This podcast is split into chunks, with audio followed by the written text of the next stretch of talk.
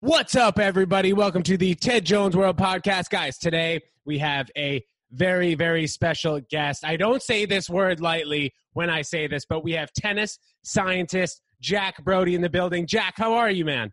I'm great. How you doing, T Money? I am great. Jack Brody, a tennis coach of mine for a few years. Nobody knows the game seriously like Jack Brody. You may hear commentators on the on the tennis channel or whatever say things about the game that just sound very vague, but Jack really gets into the specifics of the game and basically the mathematics on the game. So, Jack, um, why don't you just give us a quick history on how you began, you know, your life in tennis? Well, you know, pretty typical. Probably my dad was playing it at Swimming Tennis Club, and in the summer times, I was actually playing baseball, little league, and uh, I was about ten years old, and he's taking a few tennis lessons here, really getting into it because he had dropped golf and wanted to get more exercise. And I just started playing with him a little bit. And then I eventually dropped baseball and just really got into tennis uh, by the time I was 12 and then went full bore after that. But was there, uh, was there anyone that you looked up to that, you know, really got you to uh, play the game fully or was it your, just your dad mostly, you think? Uh, my dad, you know, the club pro was a real nice guy. His name was, uh, was it Peter Chang? Yeah, Peter Chang nice guy and and uh, really uh, you know gave me a lot of encouragement. So I, I, I always remember him. He was my first coach and you know not much of a coach particularly i don't think looking back on it but just a great guy and very encouraging you know. A lot of coaches are just inspirational. And I, I think most of the coaches i had were mostly inspirational. The ones that had technique when i look back on them i'm like how do I even became a player with that with that technique is amazing to me. I had to unlearn most of it, but yeah, I guess Peter Chang, uh, he was the club pro. And in so terms, was, of, go ahead. Go ahead. Now you go ahead. And in terms of like really understanding the game, you know, you say you kind of like had to unlearn everything. Like I know what you're talking about, but would you say that? When you're taught things in tennis especially just because like there's so many things that can go mm-hmm. wrong when you tell a player to like get his racket back early or use a lot of wrist or move your feet. Like there's so many things that could go wrong on the other part of the stroke but i mean you always have you always have something to say in terms of like simplifying the stroke right? Well it's it's more of a you know most tennis instruction are just tips that's all they are tips and drills. In fact, they even brag about it. You know, here's my tip of the week, tip of the day. And, um, you know, you worked with me for three or four years. I mean, uh, ours is about a philosophy, right? I mean, ours is a philosophy, the same philosophy that people use those ropes in the gym. You know, they go like this and they use those heavy ropes to work out with. Those ropes are making a sine wave, right? And that's how they get their exercise deep in their core. Well, that's the same philosophy I use that sign that, that idea of a sine wave with the racket. So instead of treating the racket like a like a linear flat object, you learn to, you know, you learn to move it like you would move a rope. And and uh, so you use your core to do a little figure eight, and then the arm sort of plays a sine wave off that figure eight and you absorb the hit with your whole body. So mine's not really uh, like 70 or 80 tips strung together. It's really a philosophy. And then you build the game around that philosophy. So, just in talking about uh, the figure eight, can you kind of explain that a little bit more by what you mean? You know, like in sure. terms of moving your whole body in a figure eight? Sure, sure. Basically, a small figure eight in the hips creates a larger figure eight out in your arms and legs. So a figure eight is used by skiers or snowboarders. It's used by surfers. Uh, so that's the leg part. And then uh, the arm part, a figure eight is used in a great volleyball serve. Uh, swimmers use a figure eight in their core that extends out to their arms, and then they have that motion, right? That nonlinear motion. So yeah, so basically, a small figure eight in your hips creates, you know, all this dynamic in the rest of your body. And is that the reason why you'd say like uh, kids who start younger in tennis, even if they don't have the best coaching, they're at an advantage?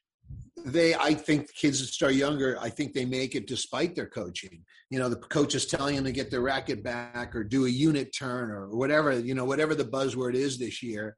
But the kid, the racket's so big in the kid's hand, it's so heavy for a four-year-old that when they, you know, it takes their whole body and, they they have that figure eight uh, unconsciously or intuitively. So yeah, so so it takes so much to wield the racket back and forth. It's that little figure eight in the hips. You know, the figure eight is the first move you make when you're a baby. I mean, that's how you roll over in your crib. You know, you, you either way, you roll over to your front side or roll over to your back side. It's by wiggling your hips in a figure eight until you get the momentum to roll over.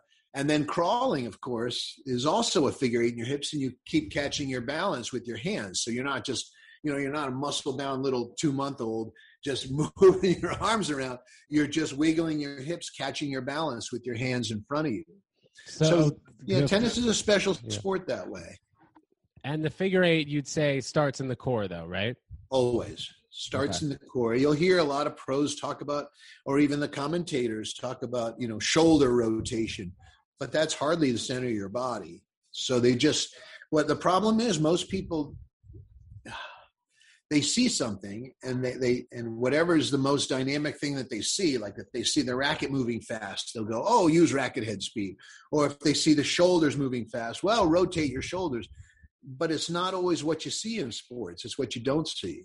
And I think uh, what you don't see is that. And this is pretty much just observational teaching. Like if they see the racket moving fast, they tell you to swing your racket fast. Or if it's the shoulders, you know, if that's all they see is the wild movement of the shoulders, well, rotate your shoulders. But uh, like I said earlier, the hips is the center of your body. That's your core. So really, as goes your hips, you know, so goes the rest of your body. So you have to initiate everything in the core. I don't care if you're throwing a punch, you know, in, in Tai Chi or, or uh, one of the martial arts, or if you're playing tennis. It really all comes from the core. So, and Jack, um, you talk about yeah, you talk about um, the figure eight being super important in the game of tennis. Also, one thing that I, you were you harped on, you know, in terms of when I was on the court for sure, was the forty-five degree angle and how the 45 degree angle can really be found in all sports and kind of everything related in terms of like the figure eight. So talk a little bit about the 45 degree angle and how it just relates to life in general, you know? Yeah, the 45 is is really a fascinating thing because uh, it obviously bisects the vertical axis and the horizontal, right? The horizontal goes this way, the vertical that way. And what bisects the two of them perfectly equally, which is what bisects means, uh, is the 45 degree angle. Right. So if if you watch a golfer, he always puts that golf ball just above. He doesn't put it in between his legs. He puts it just you know just a little above that to the 45 degree angle. Or if you watch a great basketball player shooting a free throw, they don't put their toes on the line, right? Their their back foot, their left foot, let's say, if they're a righty, if they're shooting right-handed, is always back three or four inches, poising their body and their hips at the 45 degree angle and then they shoot the ball from there and, even in science i mean the 45 degree angle that's what that's what that's the mirror the angle of the mirror in a telescope so i mean the 45 de- degree angle is iconic. And it's funny you know sports unfortunately is sometimes just taught by dumb jocks right? A tennis player gets good and then oh i'll teach it. But they really never learn very much other than hard work and they had maybe a a natural they have something natural for the game. It's really hard to impart that on someone who wants to play the game but isn't a natural athlete or isn't going to put in thousands of hours so the idea of the 45 degree angle is huge because if you just line up at the 45 degree angle to the net it makes hitting i mean that gives you your hitting point uh, forehand or backhand or serve or volley so it gives you your optimal hitting point so it's crucial. It's crucial, and you see it in baseball. You see it in all sports. But unfortunately, like the figure eight, nobody talks about it. And and it would open up the sport, all these sports, to so many more people if they knew some of these um, special principles, you know, fundamentals. So when tennis coaches refer to hitting the ball out in front, you'd say like that's completely wrong. That's not even a place it's not even i mean it's it's a place if you're a natural athlete they'll go yeah sure coach i get it uh, you know but but if you're not a natural athlete out in front of you could be way too far in front of you where you end up pushing the ball or hitting it in the net uh, you know uh, i say hit it out in front of you but make sure the front of you is facing the 45 degree angle then it's directly in front of you so that gives you an exact place to hit the ball And I think that's what people need. They really need a blueprint to play a game like tennis, or else they feel like, like I said earlier, that you have to play every day of the week, you know, two, three hours a day. And it's just not true. You don't. I mean, I go out there now when I'm not coaching, I still play a lot. And I might play once or twice a week, but I don't feel like I get rusty. And you know, you're playing after college, right? And and you can use your intellect to help you uh, find your game, and then once you find it, then feel kicks in. But uh, you're the best example of anyone, T Money, because you know you were you were having a rough time in the boys 14 and unders, and then all of a sudden we're winning tournaments in the boys 16 and unders. So the principles are really, you know, you're living proof uh, of anybody. I would say, I would say you're you're like the perfect guy to talk about because you're a good athlete, but like me, you're not a natural athlete. Neither of us are Michael Jordan types. You know, you can't just stick any instrument in our hand, any basketball, baseball, and we're going to be the best out there, like a natural athlete. And and uh, those principles took you really quickly, if I remember, within a year, took you from being an early round loser to being a real winner. Yeah, playing for, for playing for UConn. I don't know if your audience knows that, but you played for UConn varsity tennis. That's pretty impressive for a guy. You know, when I met you at 14, you were trying to decide whether you even want to keep playing tennis because you know, tennis is a real beast of burden, right? It's it's uh, most people that play tennis have a love hate with tennis, and uh, that's kind of what I'm trying to get over for people, and and uh, so they don't have to quit and go to pickleball, you know, so they can enjoy a sport where you run a little bit. Yeah, I mean, Jack, it's it's crazy to just think and like hear the way you talk about tennis in such a simple form. Like, you know, if you hear somebody who's been around the game of tennis for so long, you'd figure that they'd need like 30 talking points. Okay, first do this, first do this, first do this.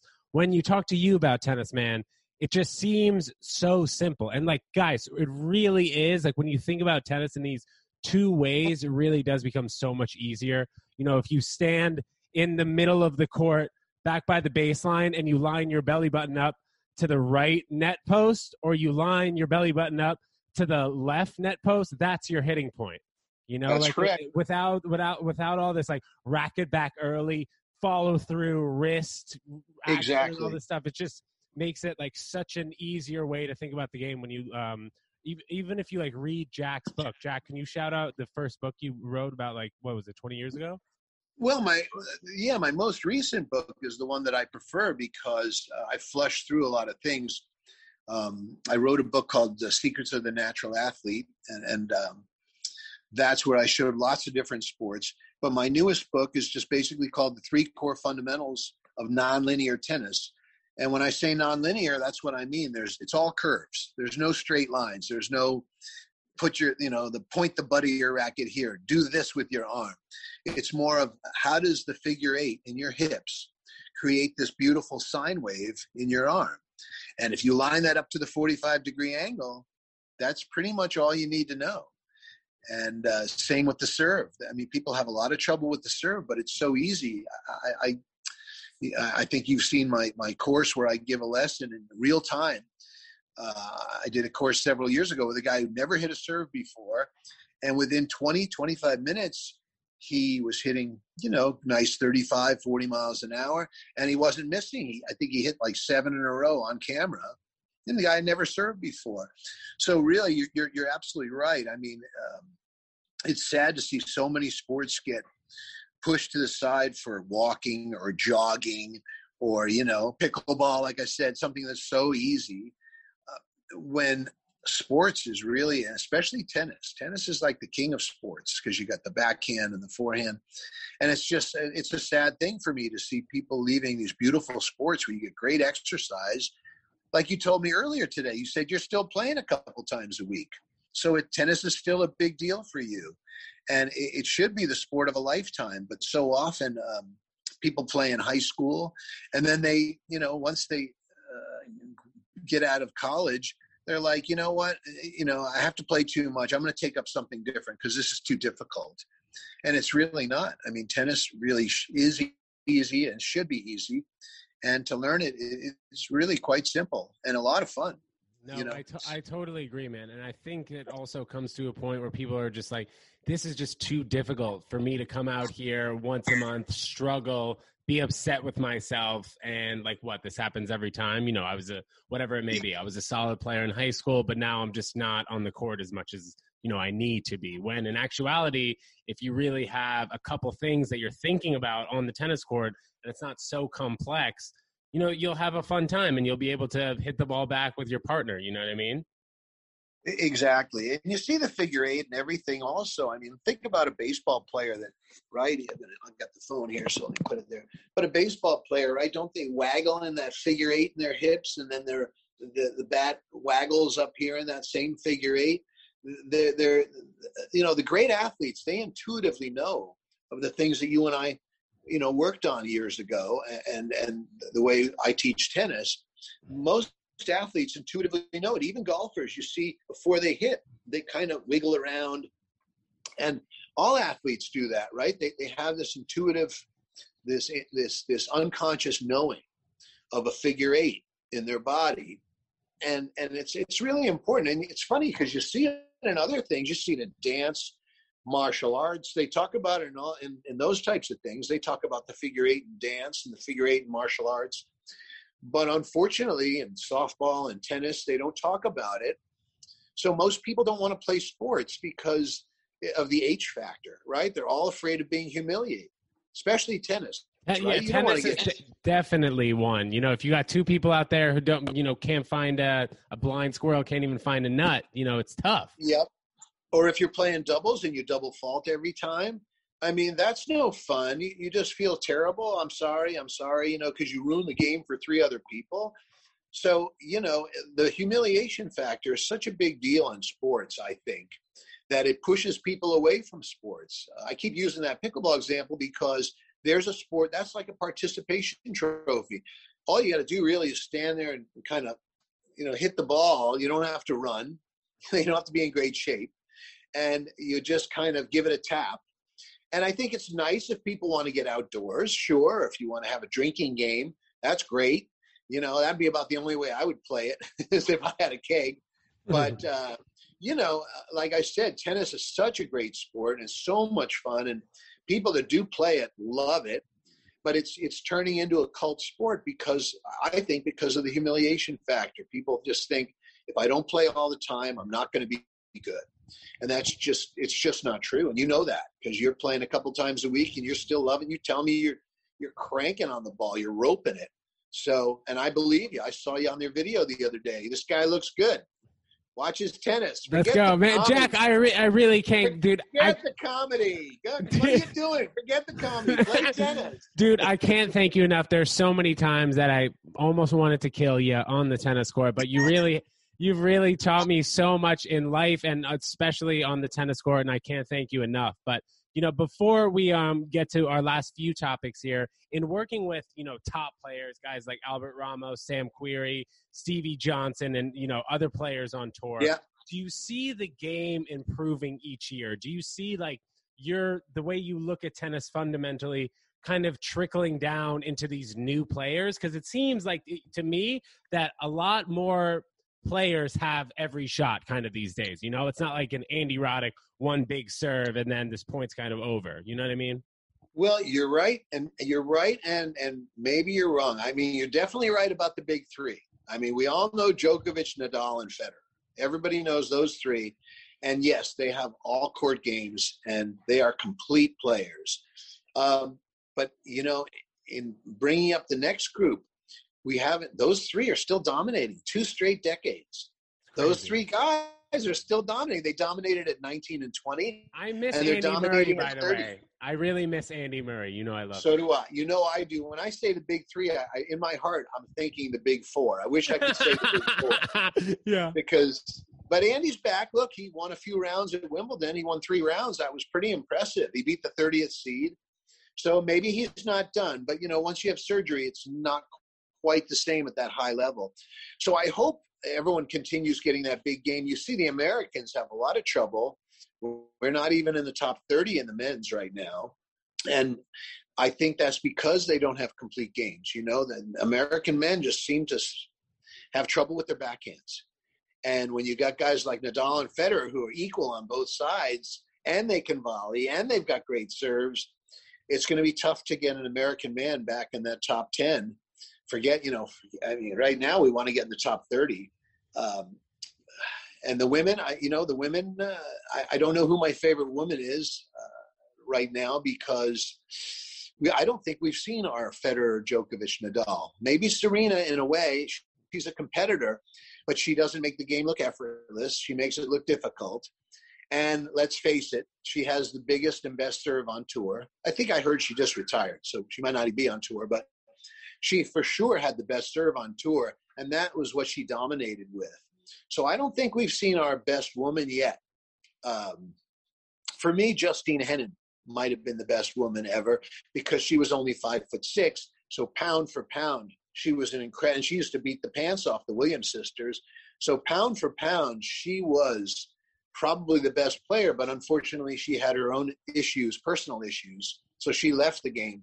So I don't know if, if everyone's taking. I would imagine a lot of people are watching Fed and Djokovic now that are young, um, but I don't know if they're necessarily Americans. But because um, we still seem to like the big serve and the big forehand here, and everything else we sort of shy away from. So, uh, but certainly those three guys, I think tennis. This is the golden age of t- men's tennis right now. There's no question. Um, I hope more people watch because watching a guy like Federer, you might might only be one or two more times he plays. You know, he's getting yeah. he's getting up there. I know. Yeah. Like if you if you asked me three years ago, you know, when Federer was going to retire, I would have every Grand Slam. I'd be like, oh, this could be the last one. This could be the last one. You know. And I hope something like Djokovic winning more Grand Slams like than Federer doesn't happen, but it seems like it's almost inevitable right now with all three of those guys having 20 Grand Slams. Do you agree? It is. I predict he's going to win the Golden Slam, meaning he's going to win the Olympic gold, and he's going to win the four slams. Uh, I'll, I'll go on record. I don't see anyone beating him right now, unless something drastic happens, like an injury or a bad fall. Um, but yeah, no, we have to watch the last little bit of Roger Federer. But you know, it's funny these guys. I was just thinking about it while I'm chatting with you. It's kind of like Michael Jordan and Kobe the guys that have the beautiful games, the effortless games, they just want to keep playing. Like, look at Roddick. He got out of the game at 26. All he had was that big serve, and we all know it. Right? That's what he had. That was that was his game, the big serve, backhand, so-so, forehand had its moments, but nothing particular. Couldn't volley, save his life. Um, but he quits at 26. No, was he that well, was he that young Jack? I'm going to fact check you there, but go ahead. Yeah, fact check me on that. I believe he got out of the game at 26. Very young, very young. Uh, but look at Federer and Nadal and Djokovic. They want to play forever, kind of like Kobe did, kind of like Michael Jordan did. You know, it's just so much fun for them to play. It's it's it's recreational, even though they make a fortune on it. It's recreational, and I think when you have that all court game, it makes you want to play the game forever. Which is kind of why I really push uh, these fundamentals of mine the, the figure eight the 45 and that sine wave in your in your arm in your body your arm and legs because once you know those tricks once you know those fundamentals I, I, Teddy, I think you'll be playing for the rest of your life. I mean, I, I can see that, and I know I will be. Look, my, I mean, it almost is the rest of my life, you know. And I'm still, I'm still dinging the ball. I'm playing singles, you know, giving lots of tennis clinics all over the world, and but uh, I love playing. I love playing too. You know, it's not just about money. It's not just about teaching. I just I have to get out there and hit the ball a couple times a week because it's just so much fun. And I think that's the big difference with the guys who have these all court games you're talking about. I think they just love hitting the ball. And, and it's not a business. Like Rafter left the game early, 26, 27, right in there. Roddick left the game early. I think the guys with one big shot it's it's it's making a living. And once yeah. they see they can't make a living anymore, they're like, okay, I'm done. I'll do something else. But yeah. the real players, the guys that have it all, it's just too much fun to quit. I, I just don't know. I don't see. Every time Rogers asks, he says, "Nah, nothing in the future. I don't. I don't see myself quitting anytime soon." I don't think he'll care if he's ranked 20 in the world. Yeah, and, and it's it's funny you mentioned that. Like I remember I guess like even 10 years ago it was normal. By the way, Roddick retired at 30 years old, uh, by the way. 30? So, like, yeah. So Right. I, I, knew it was young. I, I thought it was younger. But the thing is, like 10 years ago, I mean, that was the normal age to kind of retire from tennis and sports, right? 30. And now you're seeing guys like Leo Messi in soccer. You're seeing old ass baseball players. I can't even name one in particular, but guys who are playing to the mid 40s, even pitching to, to, in, to their 50. Guys who, who have been playing golf, they've always been playing for a long time, you know, like Yeah. maybe it's not as strenuous, but they're always moving from their hips. You have to move from right. your hips in golf. Like you can't fake a big uh, drive in golf and then you know you chip and can't putt. You know you have to have the complete game in golf, and that's kind of the same for tennis. You know we're seeing a, an older generation, so these guys who are 23, 24, 25. They can't hack with these older guys. You know, the game is not as young as it used to be, you know? I, I- I agree. You know, T, it's funny. You're. I was just thinking, listening to you. I, I, I think you might be your own genre, the comedian tennis player. I don't think we've ever had one. Dude, and the freaking rapper too, bro. Come on, son. Oh, okay, money. That's why we always called you T Money. Oh, that's money. exactly, man. Well, no, you're you're- right. you're- no, nobody's nobody's doing what we're doing over here, man. Who's your favorite player right now on the men's side and women's side? And then a tip for somebody who is looking to get more serious in tennis. You know, being able to have fun on the court. Um, favorite on the men's side? Well, uh, it's it's still so tough because my favorite personality wise is Roger. I just I just think he's a class act, uh, and and Djokovic has had his moments uh, personality wise, but I don't see how you can go with anybody if you're going to put money on the on the match. I'm going to have to put money on uh, on Djokovic now. I think he's the best player in the world. Yeah. Um, so I don't know if he's my favorite player, but, but I think he's the best player in the world. I love you know everything he does out there, and certainly he, he fits the three fu- core fundamentals. If you watch him play through my eyes, you see every ball he contacts is at the 45. He's always facing the 45. He pulls his hand in, he kicks his foot back, he does whatever it takes to stay at the 45, and you see the nice rotation in his hips. So I mean, he's he's become a poster boy. Roger was always my poster boy but they all are. I mean, if you watch them carefully, you see they all they all do the same. The essence of their game is the same thing. And it's that 45 degree angle, the figure eight, and the arm coming out more like a rope than a racket. Uh, the women's side um, don't have a favorite right now. I've, I've thought about that quite a bit. I don't have a favorite because Barty's the first one to be the number one. you I was gonna ask you about Barty. She's the first one to be the number one seed and win the tournament. I haven't seen that in about five, six, seven years. The number one seed, because I just don't think there's a dominant force in the women's game. Um, the number one seed almost always loses early, not not just in the finals. They lose early. Barty's the first one I can remember. I wrote an article recently on that. She's the first woman player I can remember that actually held her seed. Um, I don't know if she's dominant right now. Uh, certainly, she doesn't have Serena's serve. Uh, I'm waiting. I'm waiting. I'm, I'm waiting at bay. We'll do it again in a year or two, but uh, I'm waiting at bay to see what woman comes out with the effortless game, the big serve. You know, there's lots of women I've liked. Uh, Davenport had the great backhand. Henin had the great volleys, and, and she pretty much was great at everything. Serena has the incomparable serve. I mean, in- incredible, incredible serve.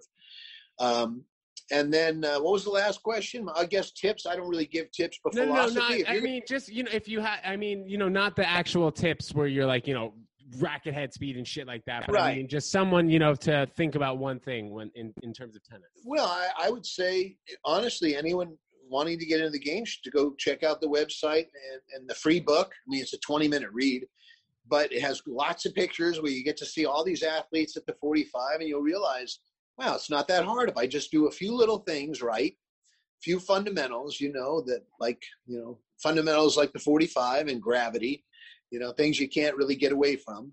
If you just do a few little things right, the game can be very easy, and you can have fun pretty much right away. I mean, I've taken lots of beginners that have never played, and after their hour lesson, they're on the court the rest of the day, and they're out there the rest of the week, and they're really loving their tennis. So uh, that would be my big suggestion because if you go to YouTube, all you're going to get is racket head speed, unit turn, all that stuff.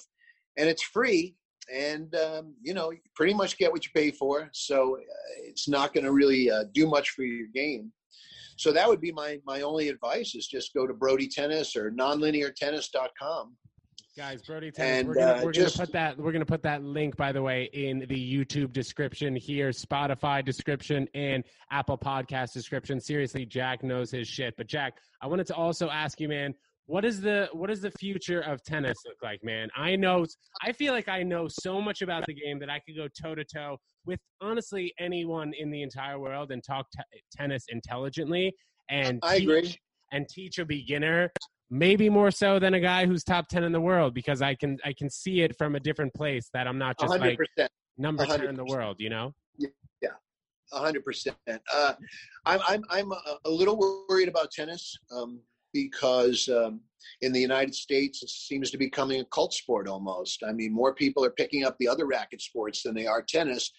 But it's it's once again goes back to what I was saying. People are intimidated by tennis, and they sh- shouldn't be because you know, especially if you want to get some exercise, tennis is by far the best of the sports to get exercise in. Um, you know, in an hour, you can just, you know, really break a sweat and have a great time. It would take you, you know, at least a whole afternoon of golf to get that, or, you know, three or four hours of pickleball or paddle tennis or one of those other racket sports. It would take forever to get that kind of exercise. Um, so I'm a little bit worried about the game. Uh, I, certainly in Spain and France and Russia, tennis is hot, hot, hot. so let's see what happens in this country. I don't know, um, but I certainly hope. I, I certainly think um, with the guys you named off earlier, I've coached my share of top uh, world ranked players, and I really think that if people would just sort of uh, be open minded and look into something other than you know you know, I'm, you know, work hard, work hard, and play hard. You know, if they just used a little bit of intellect, I think uh, it could save the game of tennis, uh, you know, everywhere. So I really do encourage people to play tennis. I encourage you to come to the website or read the book because you'll be blown away. You'll be blown away. And Teddy's right. He does know probably more about the game than than most people, uh, than most tennis pros. There's no question about that. Um, but T Money, I did just think of one great thing. Did you ever tell anybody about your surfing story? no what somebody asked me if i had surfed ever day ever the other day and i said no not really what's Well, the yeah, surfing you- story Did? Don't What's you remember sur- just trying to get in the wetsuit? oh my god I, I when I was with Jack, this is probably ten years, more than ten years ago. This is like fifteen years ago. I was in San Diego with Jack. Jack's from San Diego, and I put on the wetsuit backwards. it was the best day of my life. I was just, I loving it. Dude, the thing was, it didn't even look like it was backwards to me. I was like, all right, my ass goes where my balls go. All right, we'll figure this out. I was like, money, that's great. I said, but you got it on backwards. But you made it out in the water. I do remember you made it out in the water. I don't know. man. I don't know how good it was that day. I kind of forget. I got lost after the after the wetsuit. I I, I pretty much lost it. That's when I knew you were going to be a stand-up comic. Li- literally that moment. Dude, I prefer you on the tennis court, man. And you did show me to my first In-N-Out burger with those animal fries. Oh, that's true. That's true. We've had some fun together, and uh, not many people got to know this guy when he was 14, 15, 16, 17 in that area right there, but I did. Yeah, and uh, I should have seen this coming. I should have seen it coming. Yeah, man. Jack Brody, ladies and gentlemen, guys, click that link in the Instagram bio. Seriously, if you want to even learn a little bit how to play tennis or just to think about sports in general, it's really going to be a great read and you will not regret it. Jack Brody. one, one thing I should have Yeah. told you, we got all these tools now. You know about the eight board. Yeah, right? of course. Go Oh, ahead. I, have about five or six more patents that make the game easier. Uh, things that you rotate on, swivels, things that rock. Uh, I've got a thing you hold in your hand. Uh, it's the size of a racket, but it's a different shape.